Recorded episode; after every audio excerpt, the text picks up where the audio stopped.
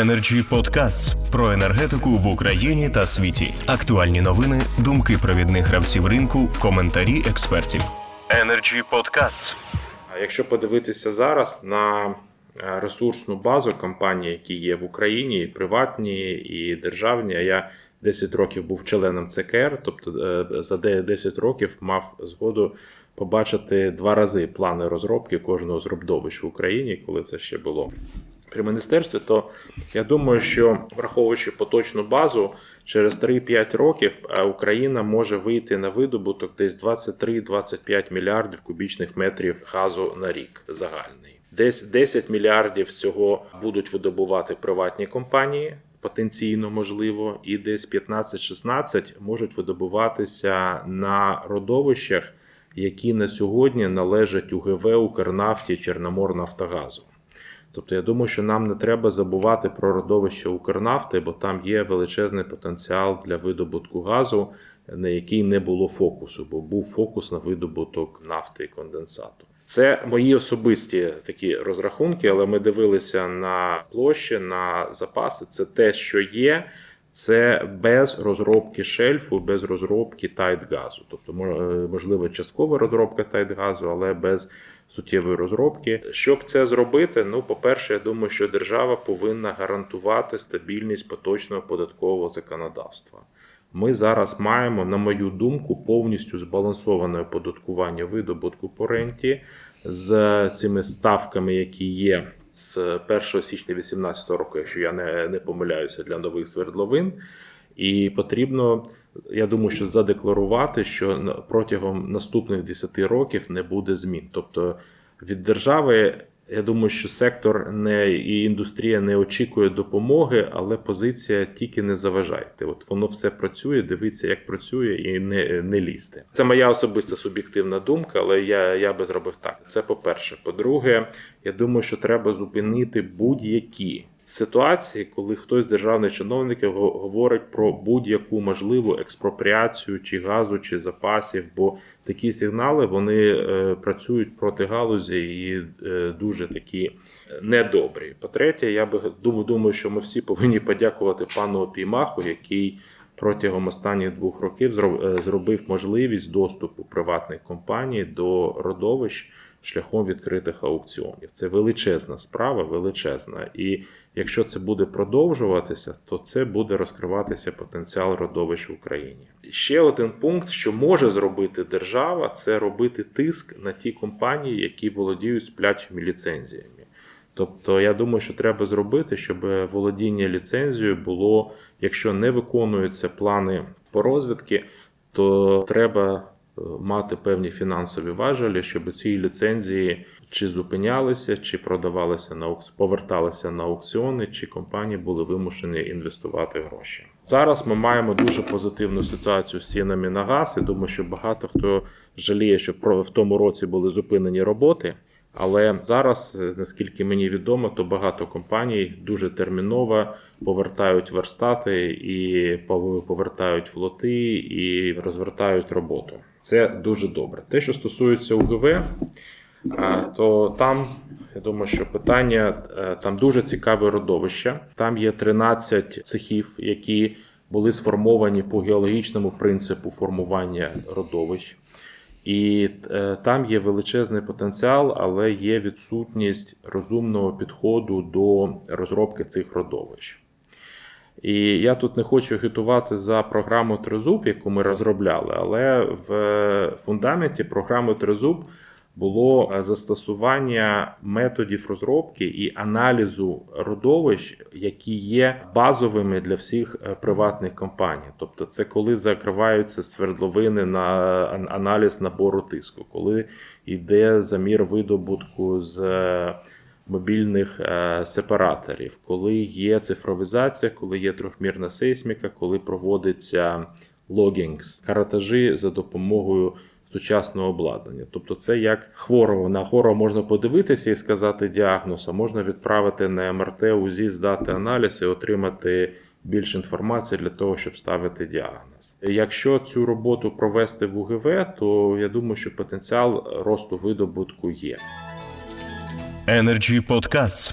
Ще один елемент, який те, що стосується УГВ, це те, що було дуже багато зусиль направлено на буріння свердловин, а родовища УГВ, вони вичавлені. І там для того, щоб підтримувати видобуток і збільшувати видобуток, це не дуже часто буріння, це інші типи робіт, інтенсифікація, перехід на інші горизонти, застосування інших технологій, буріння бокових стовбурів, але не завжди буріння нових свердловин.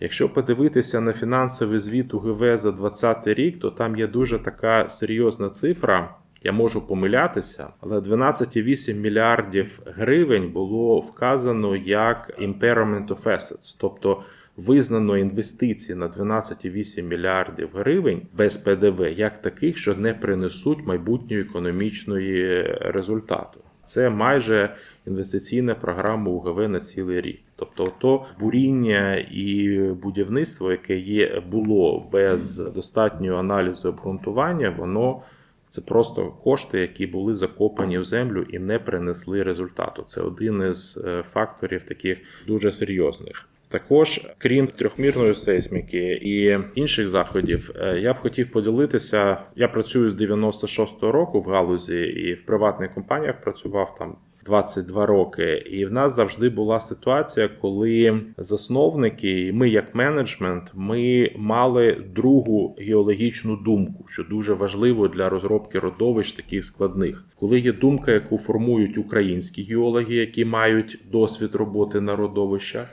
а ми давали таку ж саму інформацію зовнішнім іноземним консультантам, чи британці, чи американці, і потім робили закриту сесію, коли на 2-3 дні закривали дві команди геологів, розробників, і кожна з команд презентувала свій план розробки, і вони повинні були за ці 2-3 дні прийти до єдиного плану розробки, який би затверджувався менеджментом. І це було така вкрай цікава вправа, коли з одного боку ми мали наших геологів, які знають все про родовище, але вони ще мають такі, я не хочу сказати, що радянські, але свій спосіб мислення. І є західні геологи, які не мають цього способу мислення, вони володіють найсучаснішими світовими технологіями, але в них немає таких знань родовищ. Коли ти на 2-3 доби закриваєш, але ми кудись виїздили, щоб зв'язку не було, закривали в групі з менеджментом, такі речі, вони змінюють життя родовищ.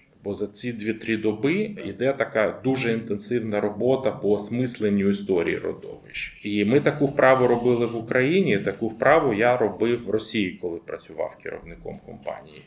І я скажу, що в було кілька ситуацій, коли після такої зустрічі було повністю змінено уявлення про родовище, включаючи літологію, тобто історію його створювання. І ми маємо, на жаль, в пострадянському просторі дуже багато ситуацій, починаючи з радянської історії, коли були приписки щодо запасів, приписки щодо показників видобутку. Це ще при Радянському Союзі були такі речі. Потім ми мали на родовищах державних договори про розділу продукції, коли продукцію видобуту на одному родовищі приписували на іншому свердловині, інше родовище. Коли була кримінальна відповідальність буровиків за свердловину, але не було відповідальність геологів. І все робилося так, що це є геологічні причини того, що немає видобутку, а не бурові причини. Тобто, коли ти піднімаєш всю інформацію по родовищу, бачиш родовище і ставиш питання, чому, перевіряєш, чи це так було, чи ні, коли робиться така робота, то потім можна мати дуже цікаві результати збільшення видобутку. В УГВ ми почали робити це по Полтавському ГПУ, там кілька родовищ передивилися і протягом 18 місяців отримали дуже цікавий результат, бо там, де не очікували видобутку газу, його отримали, а там, де всі вважали, що треба бурити, його там не було. Друге питання по УГВ – це те, що було сфокусовано на закупку бурових верстатів, але не була замінена інфраструктура. Там величезна проблема з інфраструктурою, і по нашим розрахункам, які ми робили, можливо, надати десь до 1 мільярда видобутку газу на рік без бурових і геологічних ризиків, тільки змінивши інфраструктуру, тиски по компресорним станціям, дожимним станціям і це інше, по розключенню шлейфів. Тобто там є досить серйозний потенціал по роботі з наземним обладнанням. І підхід до родовищ як УГВ, і Укрнафти, і Чорноморнафтогазу, там є маленькі родовища. Це не є грінфілди і це не є браунфілди. Це є недорозвідані, вичавлені родовища, де є частини пластів. І частини пластів ми бачили не тільки там глибше, але і ті пласти, які 2000-1800 метрів мають. На них не звертали увагу, бо в радянські часи вони були нецікаві. Але зараз там є потенціал і проведення каратажів за сучасною технологією дає дуже цікаві речі і проведення каратажів буквально з 500 метрів, тобто коли бачиш потенційні речі. Потім хотів би сказати, що у нас є потенціал на заході України. Ми видобували в Донецько-Дніпровські впадини і не дуже звертали увагу на маленькі дебіти на заході України, але там теж є речі цікаві. Energy Podcasts. Те, що стосується шельфу, я працював в компанії GKEX з 96-го року, яка мала ліцензію через свою компанію CPC на шельф Чорного моря в Україні і мала ліцензію в Грузії, тобто покривала Чорне море. А були проведені дуже серйозні сейсмічні роботи і була пробурена свердловина в склепіння по родовищу Дельфін. Про це зараз мало хто говорить, але тоді була отримана величезна кількість геологічної інформації. Свердловина, яка була пробурена в склепіння Дельфіну, не принесла свого результату, не надала комерційного видобутку газу. І було би дуже добре, якщо б ті, хто зараз займається шельфом, запросили люди, які це робили. Вони зараз знаходяться в Україні. Це Олександр Шигаліхін і Тімофій Каунов. Вони працювали шельфом, працювали з картами, але дані, які були отримані, вони не були зафайліровані в Україні.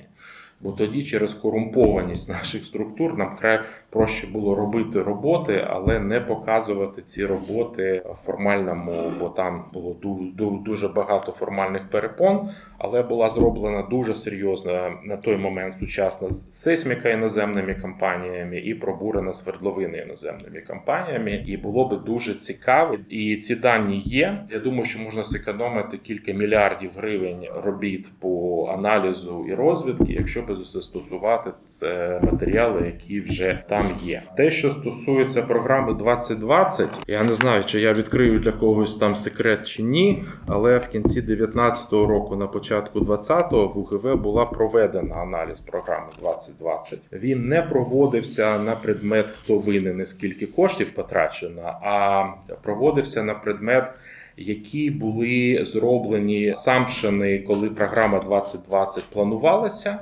що вона дала, які помилки були зроблені і що треба зробити, щоб ці помилки не повторяти. Десь у лютому 2020 року результати цієї роботи була доповідь не всьому уряду, а керівникам уряду по програмі 2020, по її результатам, чому так відбулося, які там були системні помилки і що робити далі, щоб цього не робилося далі.